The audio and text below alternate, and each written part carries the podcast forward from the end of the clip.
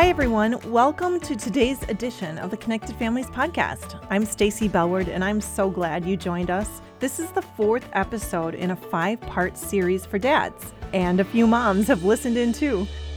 Today we're going to discuss what it means to lead our kids to Jesus, and it may not be exactly what you think. This special series is dedicated to the memory of James P. Jackson, the father of Connected Families co founder Jim Jackson, who passed away late in 2019.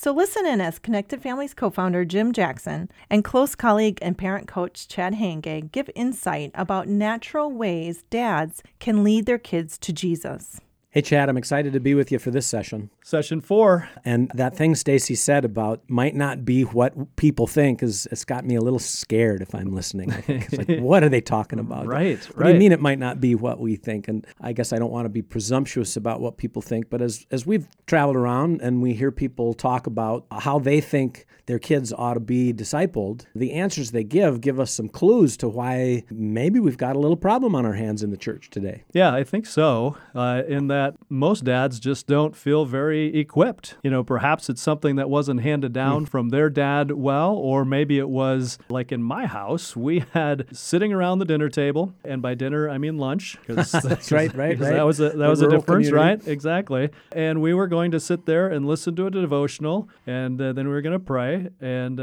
have a scripture reading. Okay. That was discipleship in its formal sense Yep. in my house, for good, for bad, whatever it was. But that was kind of the plan. And then maybe we're going to just hope for the best or drop the kids off at Sunday school and, Yeah. and see where it goes from there. And I think that approach could be a great part of a Yeah. plan. Yep. I recall some years ago working with a church, and the church had a mission statement about youth that really inspired me. And it was that Oh. this church is going to come alongside parents in the discipleship of their children. Which is a good statement because that acknowledges it's the parents' job to disciple their children. And it mm-hmm. sounds like in your home, parents took that sort of job seriously. But when we asked the staff people who had written that, what is your strategy for making sure parents are discipling children so that when you come alongside them, you have a sense of what it is you're coming alongside? And they couldn't answer it. They had no idea. Yeah. There was really no way in which the church intentionally took it upon themselves to do a better job of equipping parents to disciple their kids. Yeah, so almost like you recognize the need and the statement was right on, Mm-hmm. but then the how, it always kind of gets uh, difficult or tricky, right? Where we go, okay, so how are we going to do that? What's it really going to look like? Yep. And strangely, in that environment, then, and not that church specifically, but in a number of other churches, we would hear from church staff, and they would say, you know, we're kind of tired of being the place where parents think their kids are supposed to get discipled. Mm-hmm. Like they just drop their kids off and expect us to do the job. But the truth is, the church staff would tell us, it's the parents' job. And so they need to be doing more. They should be doing more. So we'll preach a sermon to inspire the parents. But what does it mean to truly equip a parent? To disciple their kids. And if I'm the parent, I am looking at the people at church going, they're way more qualified than me. Yeah. Right? I mean, they, they've gone to school for this likely. They've been looking at all the curriculums. They know the songs. Mm-hmm. Yeah. Uh, you know, they've been called to this. Yep. So, you know, in some ways, there's the, there's just sense that Yeah. I I just want to hand them Right. off, right? And that was a challenge for us early on uh, as we were trying to rally the kids around the living room and do some things to talk about the Bible or read the Bible and talk about application. And they would get bored in, in three minutes. Right. In part because I was probably pretty boring. well, come on, Jim. I've listened to you many times, Uh, and you're and you're, always uh, exciting. transfixed at every Yeah, moment. Exactly. but you know the the truth is is that the experience they got about learning faith at church was was well done. It was amped up. It was it was exciting. It kept their attention. It used the latest and greatest technology and software and curriculum. And so the issue that we struggled with was we don't know how to do this in a way that mm-hmm. keeps our kids' attention. Yeah. So, you know, even underneath that, our kids are learning in that kind of environment about what it looks like to be a person of faith. Yeah. And I think that that can sometimes lead our kids to a place of where they're Yeah. maybe leaving the church because it's not entertaining enough or there's not enough action going on or it feels maybe more boring and Yep. perhaps we've set up our kids to have expectations that aren't very realistic. Well, and I wonder if this isn't where that part about a little bit different way of thinking about this comes in, because it's our thought at Connected Families that we are our kids' primary disciplers. Right. Period. Agree. Not if we do it good, not if we don't do it good. The way we live our lives in front of our kids is constant they're observing they're they're learning Right. based on what they observe we're teaching them important lessons and if the lesson that they're learning from us when we drop them off at church because that's where spiritual development happens might just be that well faith happens over there You know, Disconnected. other activities happen over here and you know family life happens over here but here's where we're going to do faith is at this meeting once or twice a week You know, it, like with most things, if we're going to look at uh, developing some change or at least identifying where we're at, it typically is a good place to start with us. Okay, it's it's not the place that I would like to start. Yeah. I'd like to just look at my kids and say, "What's just listen to the Bible reading I'm going to give to Yeah. you for three minutes here and apply it." Right? I mean, but w- you're really getting underneath something here Yeah. of, of what are they seeing from us? How do we view these things? And so the question that we pose to parents is not are you discipling your kids because they are. They are. The question is is what are you discipling your kids in? Mm-hmm. What are you discipling them to value, to learn, to grow in? What are you communicating by your family's actions matters the most? And that is discipleship. then how would you know? So I mean, so what are some key indicators uh, in terms of if I'm gonna if I'm gonna look at myself and go, how am I discipling them? How would I know? Well, how you would know is A, to just admit you are discipling your children. So just say it out loud, everybody. As you listen, I'm discipling my kids. I am discipling my kids. Exactly. And so then anybody that cares enough about their kids to be listening to a podcast like this is probably doing a ton of pretty good stuff. Right. And the way that you spend your money is probably thoughtful. It goes through the lens of the Bible and your values, and maybe it's not as thoughtful as it could be, but the, the way we spend our money, the way we give, the way we, what our calendar looks Time. like, mm-hmm. those are all indicators of a value system that we have that, in all likelihood, is demonstrative of faith in Christ and a desire to do what God built us to do. The question is are your kids watching and interpreting that correctly or not? The framing that I have in it, it helped me shift my own thinking around this is that kids are really amazing observers, but they're awful interpreters. They observe things really, really well, but their interpretation of what happened oftentimes is not so good. So, for example, Yes. So, for example, you get whatever you want whenever you want it, Jim. Because as a kid of yours, I watch you take out this plastic little thing, slide it into this machine, and walk out the door with, of the store with anything you want. And then you know what? I ask you for one thing. One thing, Jim. And you say no to me. and you have that plastic little thing in your hand, and all you need to do is slide it in the card, and, it, and, and it's so easy for you to say yes. Yeah, so this is fantastic because here's a great opportunity to think about all right, most of us as as followers of Jesus spend our money pretty wisely. Not Yeah. everybody all the time, but when we spend our money wisely, of it. we have an opportunity to disciple our kids in how money works. Are we thoughtful about that? Mm-hmm.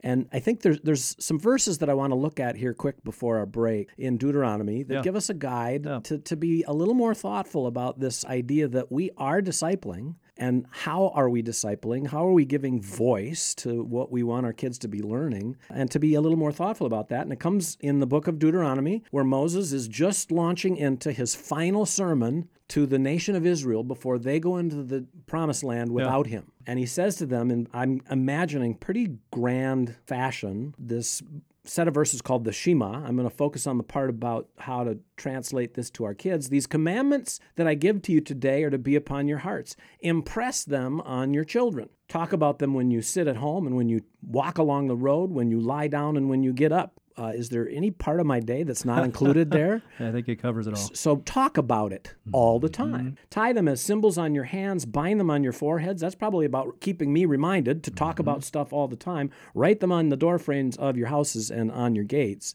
And this is an imperative for the whole community. This isn't just for pastors, this isn't necessarily even just for parents, but for us as parents to be thoughtful about the fact that it's our job to impress the way of the Lord upon our kids Yes, let it be in front of us all the time. all the time. Mm-hmm. And are we giving voice through the decisions we make, where we go, lessons that we enroll our children in? Is it music? Is it sports? Why are we here? Is this part of God's purposes and Yeah. plans for us? How do we talk about that? How do we think about that?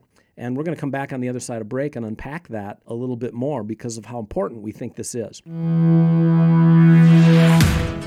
One of parents' biggest frustrations is not knowing how to respond when their kids misbehave. They want to teach good lessons and stop the bad behavior, but the efforts to do so often make matters worse as frustration and resentment grow between parents and their kids.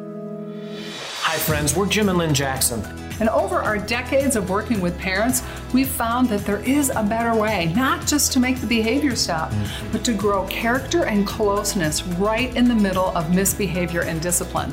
We want to help you learn to use those messy conflicts to build skills, wisdom, and faith in your kids that will equip them for a lifetime. So we've made this course to be eight sessions. It's interactive, you'll dig in with other parents, and it's designed for parents who want more for their family than just quick fixes or behavior modification tricks. We're going to teach you an easy to remember framework for parenting and tons of practical tools that will apply to any situation you can imagine with your kids, whether they're 2 or 12 or even 18 or more. Discipline That Connects runs twice a year. Registration is open in January and the course starts in February. You can find all of the information in our show notes or at connectedfamilies.org. I'm Stacy Bellward, the course moderator, and I hope you join me and hundreds of others as together we learn to connect deeper with our children. Here we are after the break, and even during the break, talking about what does it mean to live out Deuteronomy 6 and this idea of impressing on our children the commandment of the Lord. I love that term in the Hebrew. I looked it up. I'm no Hebrew scholar, but impressing someone is, is a knife sharpening term. Hmm. And back then, I mean, they had knives, but in order to keep them sharp, they had to sharpen them. Every time they used them, all the time, we had to sharpen this knife or it was useless to us. Hmm, and so, this whole idea of being thoughtful to talk as we sit down, as we go, as we come home, as we lie down. That's when we go to bed, I presume. It's pervasive, right? Yeah. And parents have said, well, I mean, I can do a devotional once a week and I can plan some things, but I can't do that all the time. And so that's where this unexpected part of discipleship really, uh, we need to have a plan. And we suggest parents have a plan. I mean, how many businesses that we all work for Right. have a plan? Including Every- ours. Including Connected Families. Every one of them. And most employees can recite it. Does Mm-hmm. your family have a plan? Most of ours don't because it doesn't feel natural. But, but it is important to have a plan. But Right. really, we found the most important faith building space is the unplanned. The framing that we used in our family, or that, that I started to talk about, is living my life out loud. Like, how do I live my life out loud so my kids understand what's going on inside of me Mm-hmm. with decisions that I make? So, example, going to Target, going to get a new flat screen TV. We're, Get out the plastic and we're rolling in, right Come home with a new thing. three daughters in tow. They all know my intentions, been saving up for this thing. Walk in, 20 minutes later, we walk out the door. And I'm curious, always curious about what my kids believe about what happened. So we walk out the door, and I, and I said to them, Hey, does anybody know why I didn't get a TV? You know, again, I love that kind of question because it gives you insight into how they're mm-hmm. interpreting things. And one answer was, yeah, they just didn't have the right color, right? I mean, well, black is kind of your thing. It's Yeah. kind of your color, right? So again, swing and a miss. They, they didn't know. Bad color. You didn't like Yeah, their selection today. One was it just wasn't big enough, right? Oh. You didn't find a big enough television. I'm like, no, no, no, that's not really right on either. So can I tell you why I didn't? And here we are. If I walk out that door and they just go, oh, dad on a whim decided not to get a TV tonight, rather than, well, we have this thing called a budget. We only have so much money and we mm-hmm. don't have money for everything. And so we've been planning for this, but this TV that I thought was on sale is not on sale. So that means we have to look at our values and our decision making and what do we value most. And my youngest daughter would oftentimes say, and it always throw me off, she'd say, Well, we have the money still, don't we? and I would be like, Well, course we do. Yes, we do. But if we lived our life like that, Right. we wouldn't have it for much longer. So just that idea of Again, living life out loud Yes. How do we now suddenly we're into a financial money management stewardship conversation Yep. Rather than dad just didn't get the TV that he wanted. Yeah, or if you do buy the TV, it still is living life out loud. Sure. And guess what? We found a TV that fit our budget, and that's a part of our plan to. And how to and why? And then what are we going to use that TV for? And Mm-hmm. why do we have a TV? And how do the videos and the things that are going to be shown on it a part of our belief that God has blessed us and wants us to learn and grow? Right. And what does entertainment mean? And how are we going to participate in that? So it gives us an opportunity to talk through all those things. What's always struck me about this thought that if I am compelled to live life out loud, mm-hmm. then I have to think about the logic that I'm going to give for the things that I do. And sometimes darned if I don't discover that the logic that I have isn't so good. Yeah. And that's, again, where it comes back to personal Mm-hmm. issues here rather than it's just about my kids. What are my kids learning from me Yeah. as they observe and watch? And it also then forces me to go inward and go, huh, Yeah. what might I need to change? And not with a judgmental, bony finger in your face like you're doing, you Yep, know, all yep. this stuff bad or wrong. It's just, it's, it's really just insight, develop, developing some insight because our kids are really good at recognizing what we're imposing on them that we're not living Mm-hmm. ourselves. Well, and this is strangely, I just thought of this now, and we haven't even discussed this ahead of time, but this is why Lynn and I decided that we were going to argue our arguments in front of our kids. We were going to live out loud our life in front of our kids because A, we argue, and B, when our kids are around, then it actually helps us be accountable to arguing more honorably. And it helps them to see a model of healthy conflict resolution, healthy empowerment of, you know, so Lynn would stand up for herself. And instead of saying, well, I'm the dad and you have to, or I'm the husband and you have to do what I say, we would have healthy conversations about how we're going to submit to one another in our submission to Christ. And we'd talk about that and our kids would see it and mm-hmm. l- learn from it. And to this day, they're in their late 20s and 30s. These kids conduct the most honoring relationships with their significant others that, that we've seen among young mm-hmm. people. Wow, that's a whole another level of living life out loud right there. Yeah, we didn't have a plan other than a commitment mm-hmm. to live life out loud around all of the different aspects of our life, as appropriate for our kids' young ears, of course. I think it, it kind of brings us to a place of trying to answer the question like, if we're going to do something new, where do we start? Probably I'm not going to start by having arguments in front of the kids Sure. with my you know with my wife but what are some simple easy Sure. steps that we can move into So I hear this question as really how is what we're already doing tilling the soil for discipleship in our home? Hmm. And so for me, a starting place is pray out loud a little bit more, maybe for that car that you're passing that's having trouble on the roadside or an accident, or when kids come home and talk about a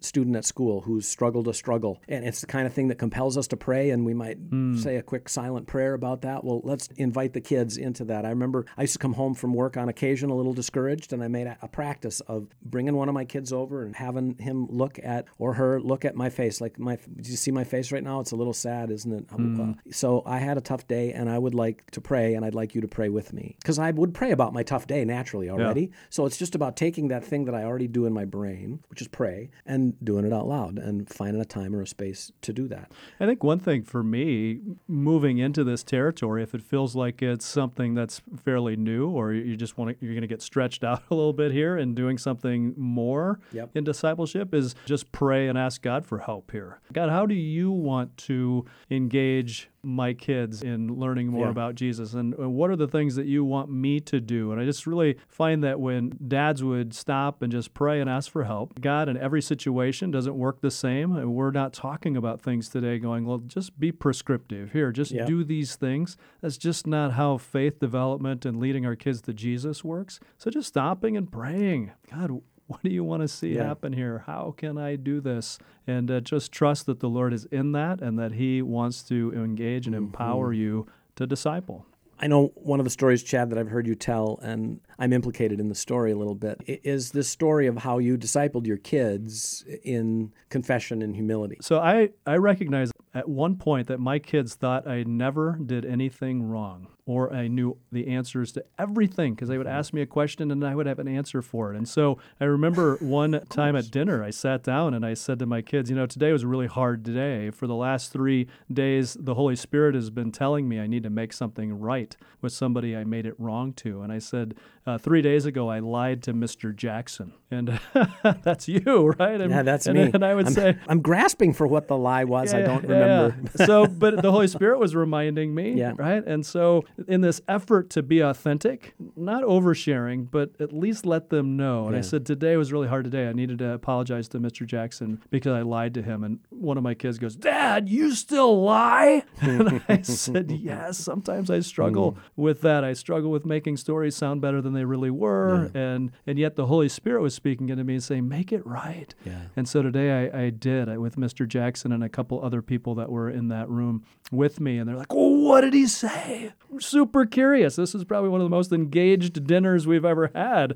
Because what did he say? I said, well, he said that he forgave me hmm. and that he likely even trusts me more now than he did before. Yeah. So receiving that forgiveness lifts a weight off my shoulders and I can be in right relationship Yeah. again with Mr. Jackson. And what a profound opportunity then when when we confess our humility, our recognition of our mistake, of our sin, and the move to repent by asking for forgiveness in real life, mm-hmm. we've just lived out loud what the gospel is. And people ask all the time, like, what's the best curriculum for leading my child to Jesus? And the truth is, the best curriculum for leading your child to Jesus is you mm-hmm. explaining your process of salvation with your own kids. Mm-hmm. N- not just through your story. Like, I think it's great if we sit our kids down and tell them our faith journey, our faith mm-hmm. story, even if it's not perfect, even if there's still hitches and, and struggles in it, to tell them, I decided to submit my life to Jesus Christ because I recognized I was a sinner separated from God by my sin, and I needed to make things right in relationship with God, just like I made things right in my relationship with Mr. Jackson or with my wife or with our neighbors or with my parents or you know whoever it might be. We every day make mistakes in relationships or most days that we want to experience restoration in that relationship well those are models of the very gospel that we're called to in christ who is the only one who when relationship is broken doesn't turn his back on us Right. remains right there we've turned our back on him and then we come mm-hmm. back and we're restored That's powerful. That's the gospel lived out loud. And, uh, you know, I know that there are a couple tools and people are always looking for tools. One of my favorite things that we came across in terms of reading scripture with our kids that made it come alive was a Bible translated by Wycliffe Bible translators in Hawaiian Pidgin. you know, in Pidgin always has enough English in it that you can kind of figure out where you're going Yeah, with that, right, but right, it right. uses words that are so different. Yep. And it started to, to bring scripture alive in new ways for us Yeah. That was really, really fun, and our kids Yeah. look forward to reading the Bible through that lens. And I know that you've uh, you've used that. Well, that yeah, you introduced well. the pidgin to us, and we read it every year at the Christmas story, and we made a plan. So, Yeah. so here's where, yes, live life out loud, but then what are the routines? What are the Mm-hmm. regularly scheduled ways in which we have decided to live life out loud and bring the scripture to it, bring stories to it, bring resources to it? We'll list in the show notes a number of different resources that we've found are just really helpful for parents. Mm-hmm. But one of the things, a- as you're doing these sorts of things that we found, and this is kind of a youth worker principle, is that it's always better to leave kids wanting more than it is to leave them thinking they had too much. yes, And so, you know, we used to open and we're going to read James 1 today. And the kids would lose by verse three. E- e- e- yeah, they would lose attention Somersaults by, by verse three, and then I'd get frustrated and mad, and so now I'm living life out loud in a counterproductive Yeah, right, sort of right, right. way as I'm reading. So keep it short, keep it fun, keep it simple. Mm-hmm. Start where you're at and build and grow from there. Is the best advice I think we can give you about discipleship today. Reminding you that you are discipling your kids all the time. all the time. So it's energizing to talk about. and It feels like we left so much out, but we're going to turn the corner for next episode and talk about really establishing the purposes of God for your unique family in your home with your kids. So we hope you join us for that. This is so inspiring. It makes me want to lead my kids to Jesus every day, all the time. Well, we sure hope you are enjoying these episodes. And if you are, then please rate and review so others can find us more easily. And don't forget to subscribe so you don't miss an episode. The Discipline That Connects online course describes a relational way to lead kids to Jesus even when they misbehave. There's a link to the course in our show notes. Register today. We look forward to next time when we will finish up this five part series with Jim Jackson and Chad Hayenga discussing the power of knowing your family's purpose. We hope you can join us. Visit connectedfamilies.org for more information.